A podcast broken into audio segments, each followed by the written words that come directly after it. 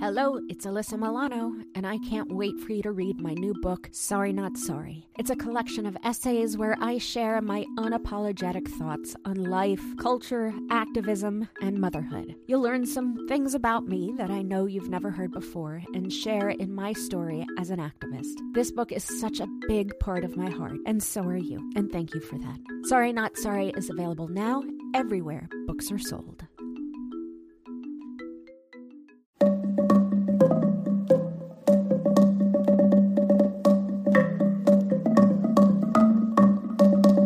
Hi, I'm Alyssa Milano, and this is Sorry Not Sorry.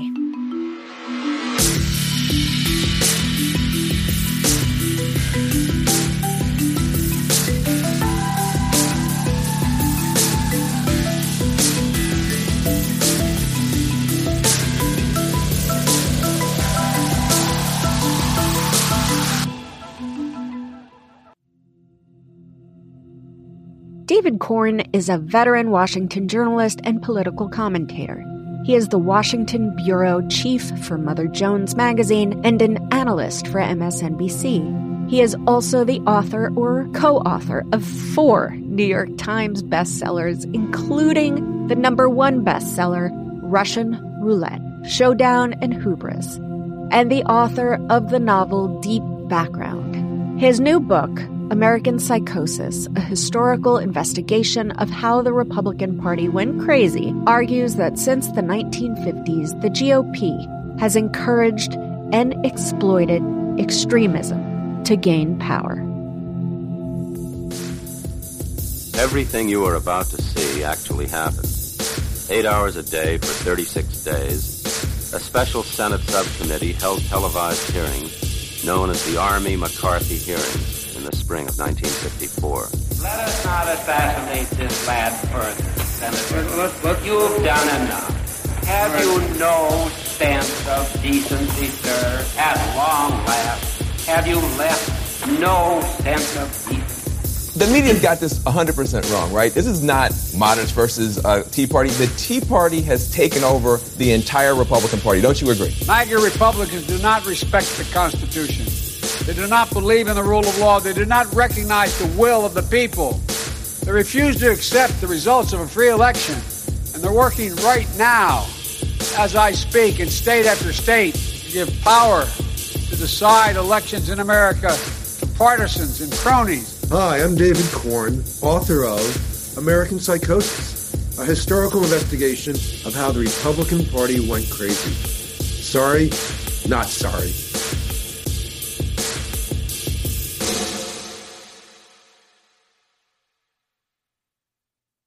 David, thank you so, so very much for being here with us. Before we get started, please just remind our listeners a bit about the work that you do.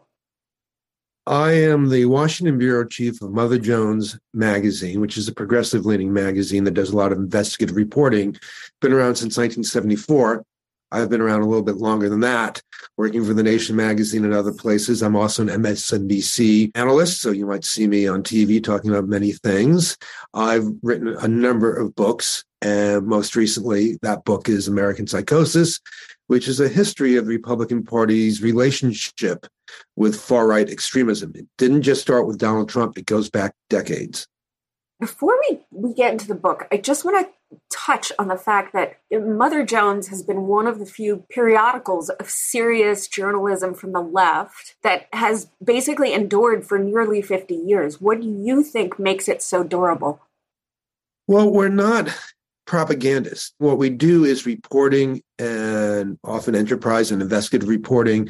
That's what we're best known for. Going back to the early days when the magazine exposed the problem with the Pintos exploding gas tanks to the story that I did a few years ago, I guess it's a decade now, on revealing the 47% tape with Mitt Romney. We try to serve the truth by serving up the truth. So in that way, we're not just putting out hot takes or saying this should happen or that should happen or decrying this or that or the other thing. We're actually in the trenches reporting out stories that we think are highly significantly important for us to deal with the problems we have at hand.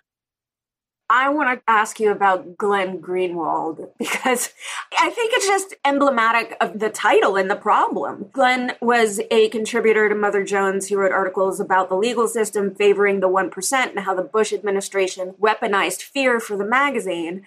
And of course, he is now a hero of the Trump cult and appears on Tucker Carlson and the other one, Laura Ingraham's show. What happened to him in particular? I spent a lot of time trying not to think about Glenn. Real bottom line is I don't know. He claims to be concerned about the left being censorious and the corporate media clamping down on opinion. And therefore, he has somehow made common cause with Tucker Carlson, who promotes racism and fascism, and Laura Ingraham and Fox News, which is out there defending the attackers of democracy, the proponents of the big lie. So I don't get it. I've never been, he's not a friend. He's never been a friend. He's never been really even a, a, colleague. I've never worked with him. I know people who have now given up trying to understand. They are dismayed. He was kicked off a board of a liberal foundation. He was chased out of the Intercept, pretty left but good you know, media organization. And so I don't get it. If he thinks the problem in the world is cancel culture, whatever that might be, as opposed to trying to overthrow democracy. I can't don't know where that's coming from. He was wrong on the Ukraine invasion. He was wrong on the Russian attack on the 2016 election. Okay, we've given him enough time. He's just wrong. It's just so interesting to me, you know, and I think people of a certain age, like my age, when my generation when most of us consider the extremism in the center of the GOP, we thought or we think back to Newt Gingrich and the contract with America in the 1990s as its origin. But you argue it goes back much further than that. Can you just unpack that a little bit for me? Well, I'll tell you a story first. A little over a year ago, I was thinking about how the Republican Party has become so intertwined with extremism in the Trump years that, of course, led to January 6th. And we see it now with Marjorie Taylor Greene and all the conferences, the white nationalists. And I was just interested in the historical relationship between the party and far right fanaticism. And I said, someone must have written a book on this. And I went looking for a book on this subject. While I found good histories of the Republican Party from the days of Lincoln till today. I found nothing that focused on this aspect of the story. And you know this saying, be the change you want to be. For authors, it's write the book you want to read. So I started researching this and I really sort of pick up the story in the late 40s, 1950s, when you had McCarthyism, which was a conspiracy theory. Joe McCarthy yeah. literally accused the Democratic administration and the Secretary of Defense of the day, George C. Marshall, of running a cabal, a plot to literally destroy America purposefully. I think we should keep in mind when we refer to Democrats, we refer to the administration, that there are definitely two groups of Democrats as of today. Number one, there are the millions of loyal Americans who have voted the Democrat ticket. Individuals who are just as loyal, who hate communism just as much, and love America just as much as the average Republican.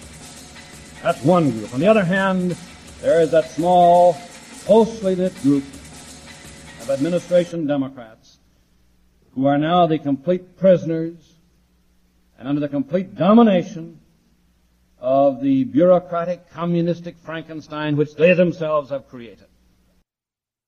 So the elites and the Truman administration could hand it over to the Soviet Union. Not that they were doing things that were wrong, they weren't being tough enough on Moscow, they had misguided policies. They were purposefully trying to destroy America from within to hand it over to the Soviet Union. And this is like QAnon without the baby eating, without the sex trafficking. And McCarthy convinced millions of Americans that this was reality. The Republican Party embraced him. Dwight Eisenhower campaigned with him, even though he knew he was a scoundrel and hated him privately. The party saw that this was winning them elections and was drawing Catholic voters who were mainly Democratic up to that point into the Republican Party fold. And it was the Republican Party taking advantage of a tremendous amount of unease in the country because of the rise of the Cold War, the advent of nuclear terror.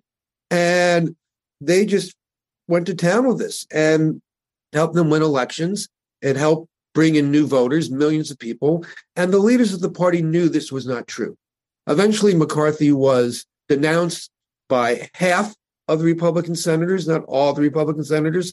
But McCarthyism, the notion that the Democrats were basically in bed with the commies, with the Reds, continued on. And from that point on in time, you can draw a straight line from then until the era of Donald Trump with examples of the Republican Party, the highest ranks of the Republican Party, presidential candidates and presidents making deals with the devil, getting in bed, encouraging and exploiting extremism, which can include bigotry, racism, paranoia, conspiracy theory, tribalism, in order to win elections. That's really depressing. But it isn't. I'll tell you why. Because I think a lot of people believe that Trump is something new. This is an unforeseen challenge and problem for the nation. And therefore, what do we do about this? And I think also some are misguided in believing if you just get rid of Trump, I think both of those assumptions are false. And what we see in the past is that there's been the rise of extremism and the Republican Party exploiting it. And sometimes it's worked and sometimes it hasn't. Barry Goldwater basically protected the John Birch Society in the early 60s, which was McCarthyism on steroids. It was that era's version of QAnon craziness because he wanted their votes. He wanted those people supporting his campaign. And that did not work out for him. He lost. He lost quite badly in 1964. Richard Nixon made a deal with Southern segregationists to get the nomination in 68, developed the Southern strategy, and that helped him narrowly win in 1968. And there are a lot of things, if they'd gone a different way, would have led to Nixon losing. It was a very narrow win. So we know this is nothing new. And we also now know, if you read the book, think about it this way, that the challenge is not a simple one, and that you just stop Trump, that there this is a deep rooted problem in American society. Sometimes it's been fought back and countered, other times it hasn't. But I think if you have a fuller understanding of this, it allows you a better chance of coming up with strategies now that have a greater degree of success.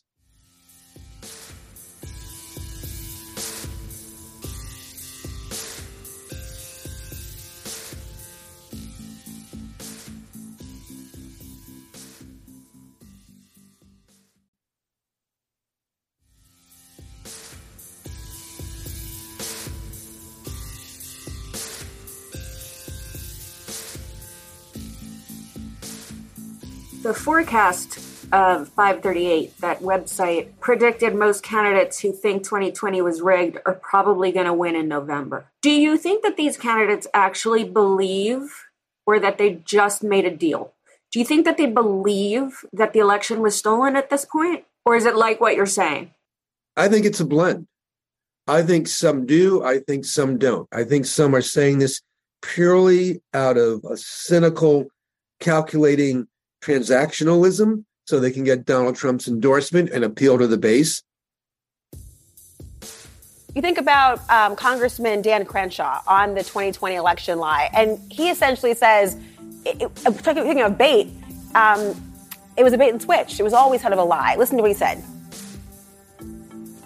It was always a lie. The whole thing was always a lie, and it was a lie meant to rile people up. And uh, you know, I've talked about this ad nauseum. It really made me angry because I'm like, the, promises you're making that you're gonna that you're gonna challenge the electoral college and overturn the election. There's not even a process for you to do that. It doesn't even exist. I mean, I'm like, so I was like, what the hell are we doing? And I would tell that to people kind of behind closed doors too, especially a lot of the rabble rousers, like uh, like the political um, personalities, not even the politicians. We definitely had the arguments behind closed doors in the Republican Party before that. But even just the the others, like, yeah, we know that but we just you know people just need their last they're like their last hurrah. Like they just need to feel like we fought one last time. I think others are qanonish. And if you believe that you believe you know the election was stolen. You don't need facts. Doug mastriano who's running for governor in pennsylvania is tied into christian nationalist. He's been friendly with the qanon forces. So yeah i think he believes it. And you ask where's the evidence? And either they make it up or they don't have any. I don't think that bothers him does Dr. Oz really believe the election was stolen? Yeah, probably not. I don't think he's really a Trumpy Republican, but I think he is a guy who's a huckster, mm-hmm. seen him sell miracle magic beans on his shows, so he doesn't mind lying to people to advance his own interests. And his fans are conditioned to believe it, which is also part of the problem. Exactly. I mean, the problem that we face, the real problem that we face is not, of course, Donald Trump. He's just one guy. It's the fact that tens of millions of Americans buy what he says and are susceptible to his con game, to the short con and the long con. And so they believe that Democrats are pedophiles. They believe that Joe Biden is working with Antifa and communist radicals and anarchists to destroy your suburbs. Joe Biden, they either believe that he's a maniacal, diabolical grand schemer, or he's a doddering old man who can't tie his own shoes. Doesn't really matter. The logic here doesn't matter. I call the book American Psychosis because there's a degree of irrationality driving this that, again, is not new. In 1964, the wonderful Pulitzer Prize winning historian Richard Hofstadter wrote a very influential essay that became part of a book called The Paranoid Style of Politics. And he said that America has long had this paranoid stream, paranoid current in its politics. And you can trace it back to the early 1800s, throughout the 1800s, throughout the 1900s, even before McCarthyism. There was the anti Illuminati movement, the anti Masonic movement. And in fact, there was a lot of anti Catholicism in the late 1800s, early 1900s. It was basically bat crap conspiracy theorizing, um, in which they said the Pope was raising troops that would go through a tunnel under the ocean to come over and take control of America and it was Republicans and the Klan who were making that case. You know, that was the center of anti-Catholicism bigotry. So it's always, always been there. It didn't start with McCarthyism. It didn't start with Trump. We've seen irrationality, paranoia, unease, which is sometimes exacerbated in times of either economic or demographic change. And you have scoundrel politicians who have figured out how to exploit it for their own interests. You mentioned 1964 just a moment ago, and you open your book at the 1964 Republican Convention, where Nelson Rockefeller, who you describe as the symbol of American dynastic power and wealth, receiving a pretty heated reception because he dared to challenge the arch conservative Barry Goldwater. Why did you start there? To me, it was like it was another mob. It was different than the mob that attacked the Capitol, but it was a mob. This was the 1964 Republican convention. The essence of the primary contest that year was Nelson Rockefeller, the governor of New York, who was considered a liberal moderate Republican, running against Barry Goldwater, who was the hero of this new rising, burgeoning conservative movement. Very far right. He had talked about getting rid of a lot of government programs, getting rid of welfare programs, even engaging the Soviet Union in nuclear war if that was necessary to beat back the threat of communism. Very hard and fast libertarian. And so it was a pretty hard fought ideological contest. And Goldwater won the primary in California, which was the thing that gave him the nomination, in part by mobilizing John Birch Society and other like minded, very far right extremist outfits who canvassed for him and volunteered for him and raised a lot of money for him. And throughout the campaign, Nelson Rockefeller and his allies were denouncing the influx of crazy, paranoid extremists like the Birchers, who believed there was a commie not just in every government office, but in every PTA, in every union, in every church, in every school library. The influx of these people into the party was something that a lot of moderate or non right Republicans were very scared and angry and upset and concerned about. So at the convention, where Goldwater clearly had the upper hand and was going to get the nomination, Rockefeller and a few other moderate Republicans were pushing a resolution to add to the party platform denouncing the Communist Party, the KKK, and the John Birch Society. It is essential that this convention repudiate here and now any doctrine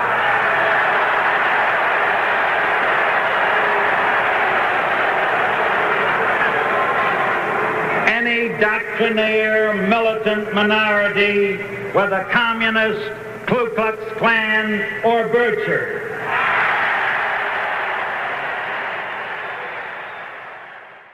I want to back up for a second and I want to have you describe the John Birch Society. Who are they and how did they become so influential?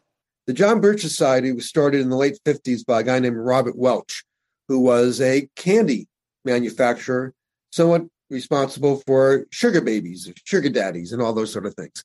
But now he was he was retired, and he believed that everything was a communist plot. He believed that Eisenhower, the president, was a communist agent. Fluoridation, weather satellite, anything happening in any university, that every Democrat, that the communists had secret control of the United States virtually everywhere. And they were in league with the UN and were about to take over the United States overtly. And he started the John Birch Society. It's named after a missionary who was killed, I believe, in China at the start of the Cold War. And like QAnon, he spread this conspiracy theory. He did it with film strips, not videos and tweets. And he opened up John Birch bookstores and he found tens of thousands, maybe hundreds of thousands of adherents to his complete nuttery. And they became a very dynamic, energizing force within this new growing conservative movement. And some in the conservative movement and some within the Republican Party wanted to disavow them and distance themselves from these lunatics. And Goldwater did not. He wanted them on his side. He even plotted with William F. Buckley Jr. to not denounce the Birchers in the early 60s. Eventually, they criticized Welch for claiming that Eisenhower was a communist agent. That was going too far. But they lauded and praised the Birchers themselves. It wasn't until the mid 60s that Buckley said enough of this and denounced the whole group. So, back to the 1964 convention, Rockefeller comes out with some other moderate Republicans and wants to distance the party from the KKK, Communist Party, and the Birchers. And the crowd, the audience, the delegates, and the hangers on at the convention at the Cow Palace outside of San Francisco go berserk. They hoot and howl Rockefeller. They throw things at him. It looks like they're going to rush the podium to beat him up. They try to shout him down. You can't denounce these extremist forces. No, you cannot. And he got very combative. He thought people were trying to pull him off the stage. It was a really, really ugly moment. And I think an example of mob mentality. The Republican Party embracing, you know, not the KKK and the Communist Party, but the John Birch Society. And of course, the resolution was voted down. And warning of the extremist threat its danger to the party.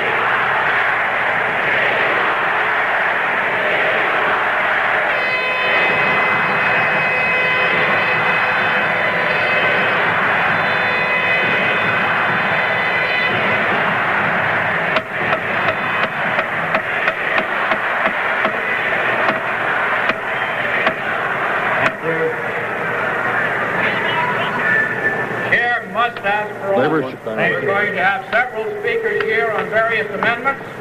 We must proceed in an orderly manner. I think it's only it's only fair and right to all concerned.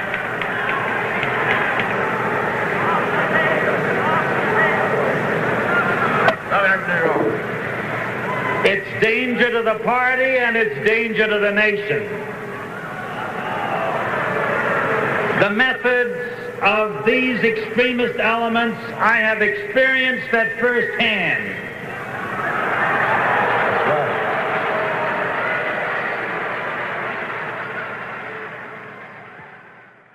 Rockefeller and the others lost. And the next night, after that display, which a lot of Republicans were upset with because it looked like their party was in the grips, you know, under the control of far right crazy extremists, Barry Goldwater goes out there and says extremism in the defense of liberty is no vice. So he's there endorsing the idea of extremism. And that's the message that goes out. And his own advisors are shaking their heads at that point. Why do this? The display that I think really put off a lot of the American public. You are now owning this. That was an instance when he calculated that overtly embracing extremism was a good thing. My book shows that in years after that, embrace of extremism was often not as overt or as explicit, but it was still always there because the Republicans wanted to keep what they used to call the kooks as part of their coalition. So, from the 50s into the 90s, the American right had communism to point to as the big monster under the bed waiting to basically destroy everything America stood for. It's been more than 30 years now since the USSR broke apart. How did the right keep scaring people into siding with it when the Iron Curtain collapsed?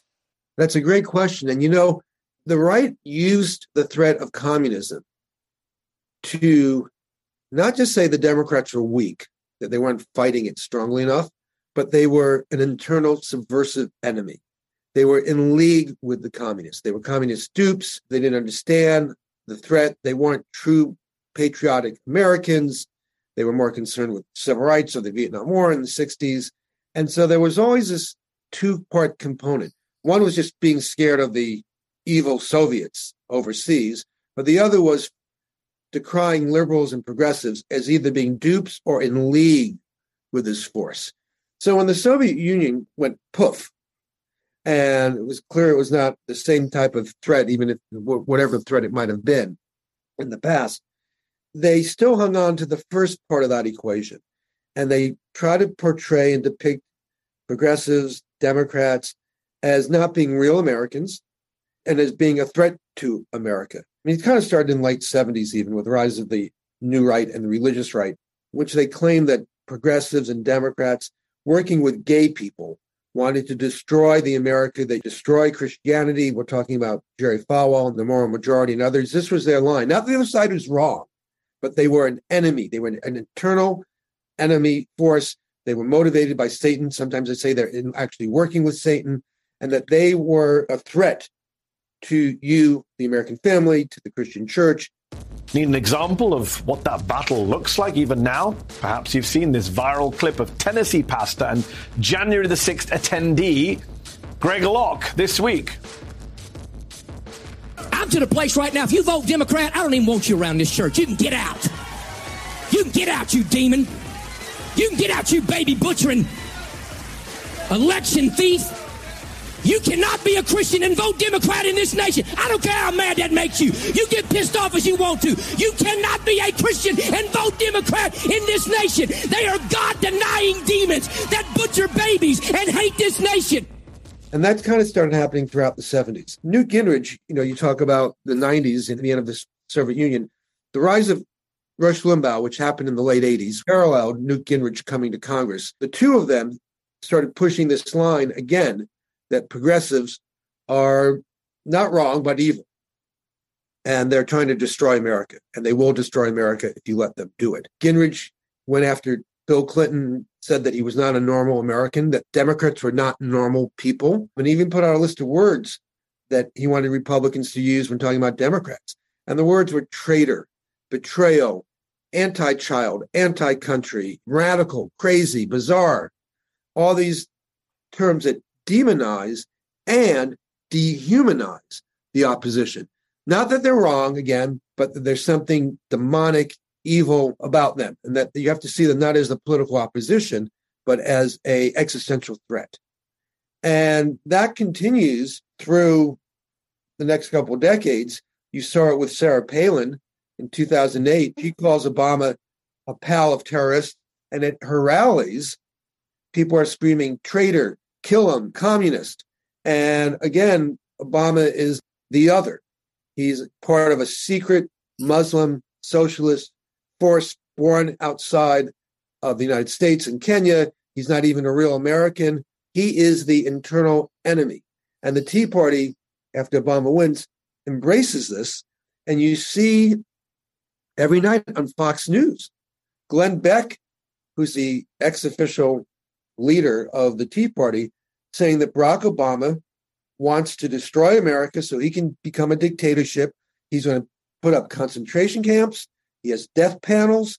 And the point of my book is not just there are right wing kooks out there, or even that they're getting attention on platforms like Fox News. It's how the Republican Party encouraged and exploited this. So while Glenn Beck is putting forward this conspiracy theory, John Boehner, Sarah Palin, a number of Republican senators are appearing on his show, and they're basically validating and authenticating what he's saying. And of course, John Boehner wants to use the Tea Party to have the Republicans take control of the House so he can become House Speaker, which is indeed what happens. So he never gets out there and says birtherism is crazy, this Tea Party stuff is nuts. No, he basically says, Well, I understand Americans have a lot of concern. So he's exploiting and encouraging it.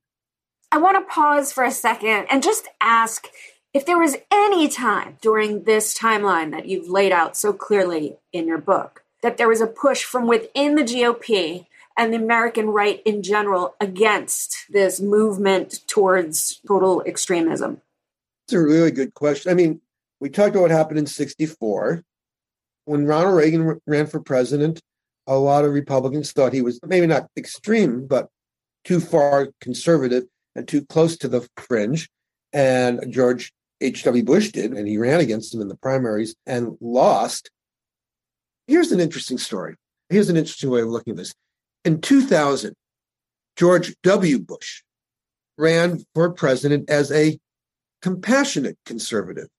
He was trying to distance himself from the Newt Gingrich Republicans who um, lost all the policy fights to Bill Clinton in the 90s and then soiled themselves with the impeachment effort against Clinton, which most of America did not like. So he ran as a conservative, compassionate fellow who was not a red meat thrower. He even said that his party was sometimes too much tied to the doom and gloom of the right, and that even members of the Congress, Republican members, were not caring enough about the poor. Now, he was very conservative in a lot of ways, abortion and on religious matters that showed that he was personally conservative, but he tried to make it seem like he was not part of the extreme animating a lot of the Republican Party. And that helped him win some early primaries.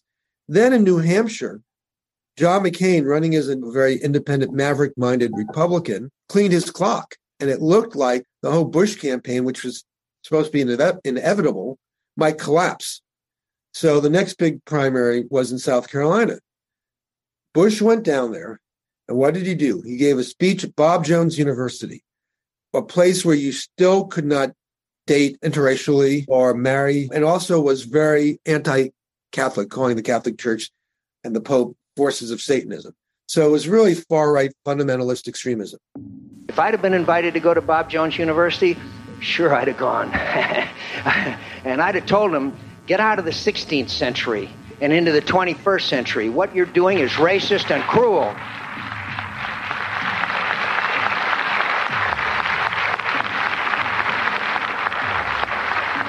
Instead, stood Governor Bush there and never went there and never said a word. I would never, ever do such a thing.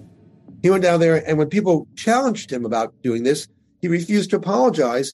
And in South Carolina, he mobilized the far right Christian coalition to put out all sorts of nasty, smearing rumors about John McCain, about fathering a black child. He had a child who had been adopted from Bangladesh, about his wife being involved with drug dealers, about him being brainwashed in Vietnam. It was one of the sleaziest, dirtiest campaigns up to that point in time. So when George W. Bush tried to distance himself from the far right, and it seemed to work, he was fine with that. But when he needed those extremists, he ran to them. And he won in South Carolina. And it gave him the boost he needed to push back the threat from John McCain. So even when the party, the leader of the party, wanted to take a step away, he got drawn back in. And of course, we saw John McCain himself, who in 2000 is talking about how the party has separated itself from Jerry Falwell and the Christian Coalition and being attacked for that. In 2008, he's courting them and saying that they've, you know, all made friends. And then he ends up picking Sarah Palin to be vice president, his running mate. And that really sets off what will become the Tea Party explosion. So you have instances where there have been people within the party who have tried to push back against its reliance and relationship with far right extremism and conspiracy theory and all sorts of nuttiness that is an essential part of the Republican Party coalition. Okay, so all of this leads us to Trump and the GOP as it stands today. It always cracks me up that they still call themselves the party of Lincoln. What do you think Lincoln would say to that? Would Lincoln agree? I'm not as witty as Lincoln was, so I'm sure he would have had some, you know, witty way to uh, to describe what what had happened to the party. His party was not just a party that ended up ending slavery. It was good on the racial issue of the day. Was also a party that was dedicated to progressive economics. It wanted to build infrastructure. Back then, it was bays and canals. It wanted to increase public education, land grant colleges, and it really was dedicated to coming up with government programs that would expand economic opportunity, mainly for white men, because that's what that's the only one who could take advantage of it at the time, but for the middle and low middle class. While Republicans, excuse me, while Democrats and, and others are being more laissez-faire-ish and sometimes more attuned to the needs of business.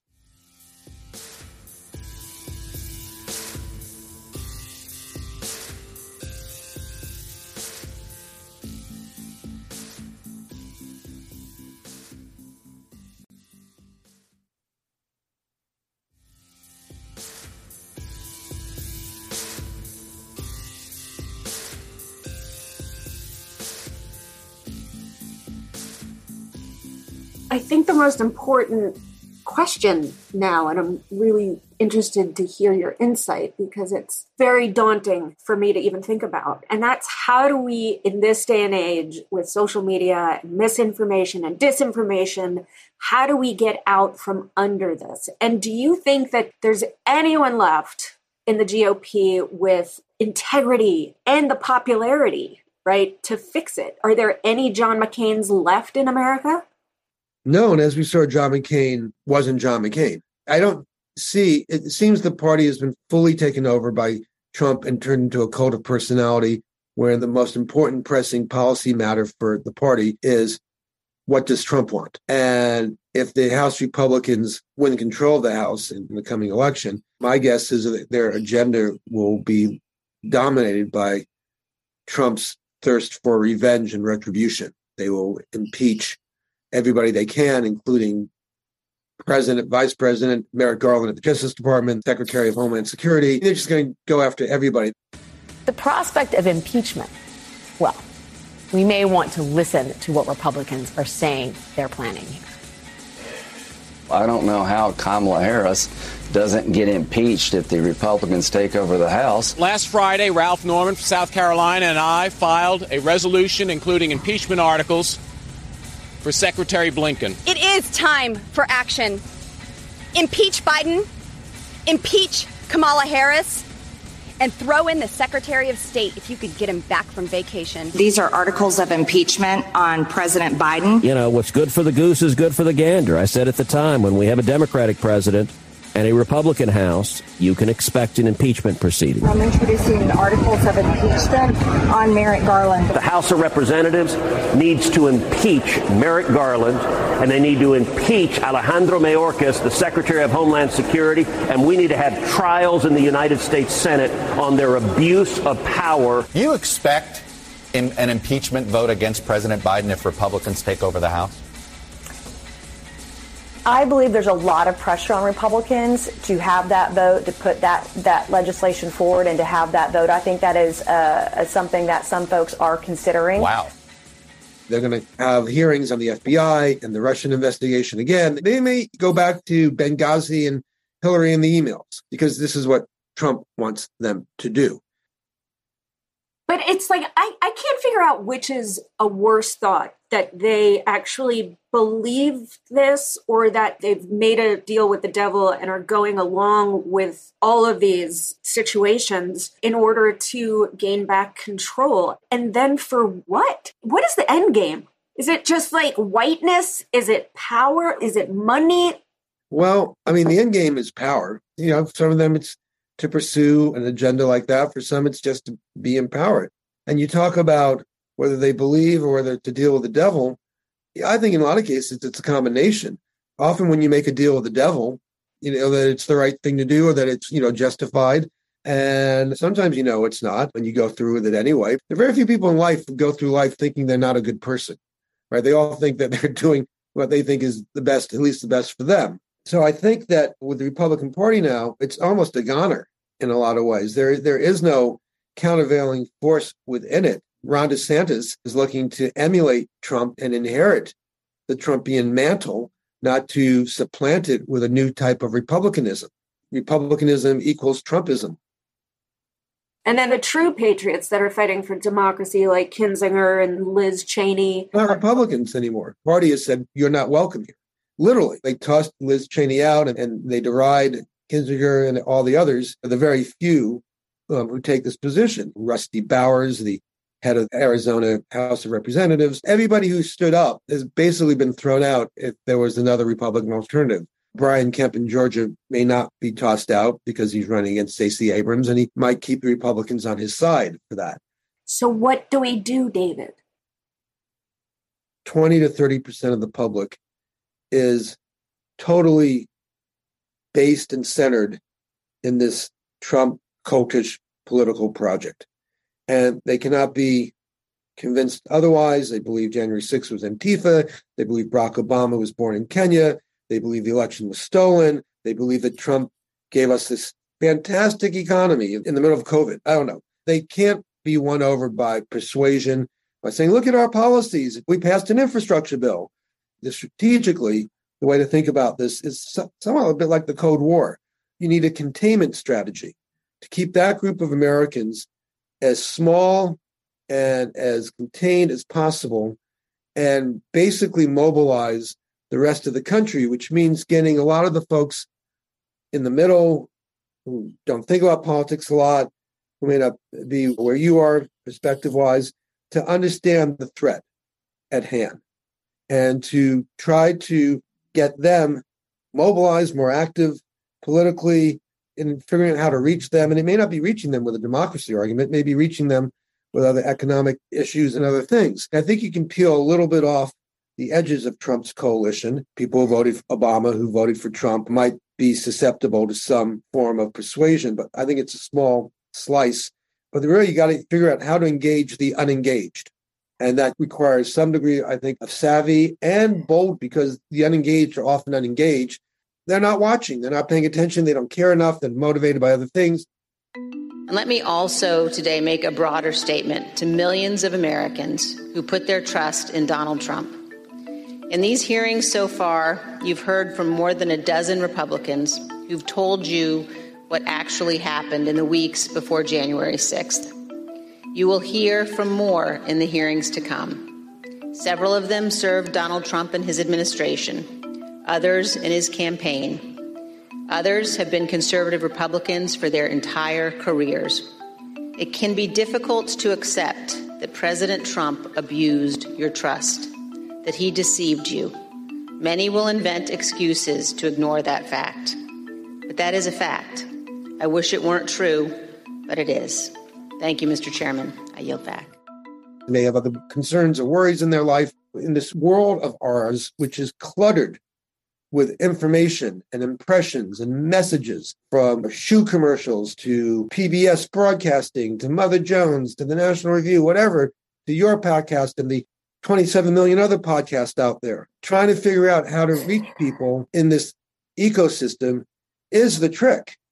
But how do we reach that? Do you think a containment strategy, as you say, is possible when we're living through social media algorithms and living in our silos?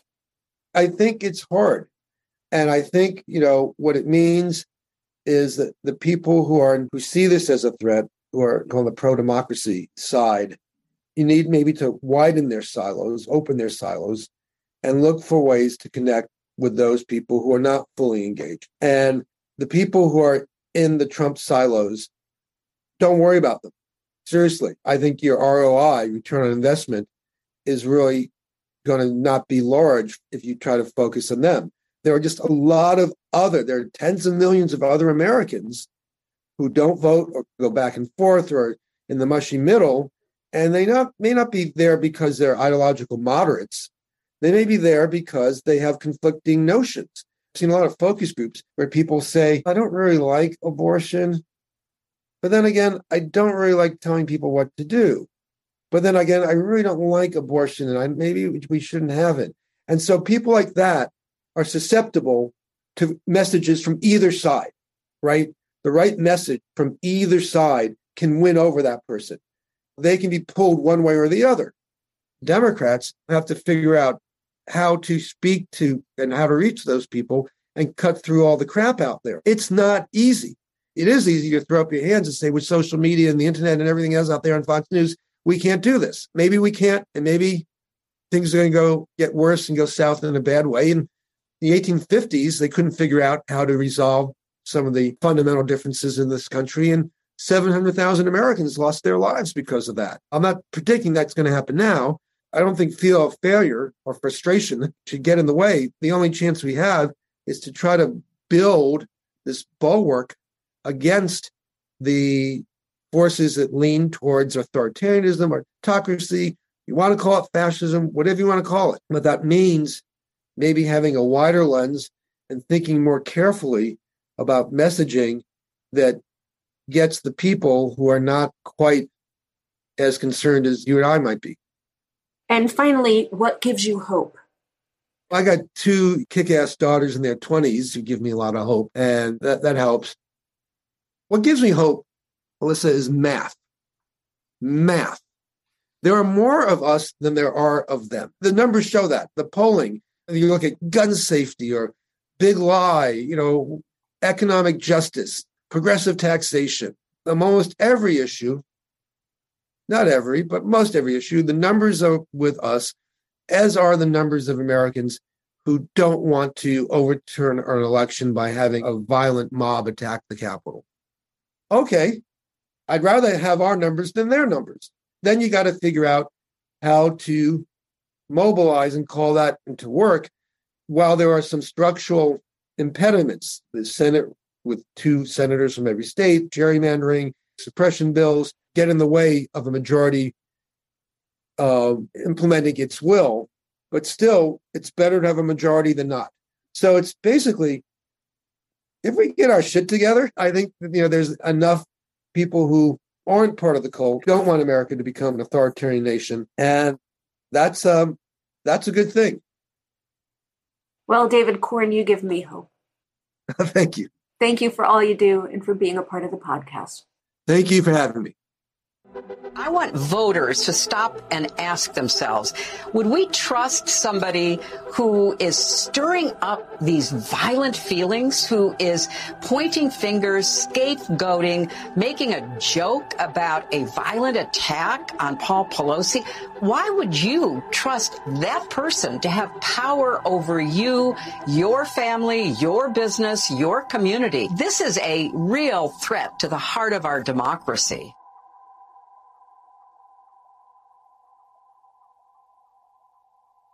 How much more can our poor nation take? How much more bad faith exploitation from the people we entrust with the reins of power will it take to undo our democracy? Why is power for power's sake more important than doing the job for the common good? There are so few Republicans left in office who are willing to do the right thing for the country, even if it's the wrong thing for their reelection. To be clear, I don't agree with many of their positions, but Liz Cheney, Lisa Murkowski, and Adam Kinzinger have demonstrated that they are among those few. It's hard to name many more. If that doesn't scare the hell out of you, then you need to pay attention a lot more or care a lot more about our nation. We can't govern from the extreme edges. That's true on the left and the right. The difference is that we very rarely elect people from the extreme on the left, despite how the GOP tries to define us. We need people to represent us in government who actually represent us. By definition, that's not the extremes. We've just finished a midterm election, and we're already talking about the 2024 general election. I hope and pray that it's not too late to right the ship. Sorry Not Sorry is executive produced by Alyssa Milano. That's me. Our producer is Ben Jackson, audio editing and engineering by Maciej Lewandowski, and music by Josh Cook, Alicia Eagle, and Milo Bugliari. Don't forget to rate, review, and spread the word. Sorry, not sorry.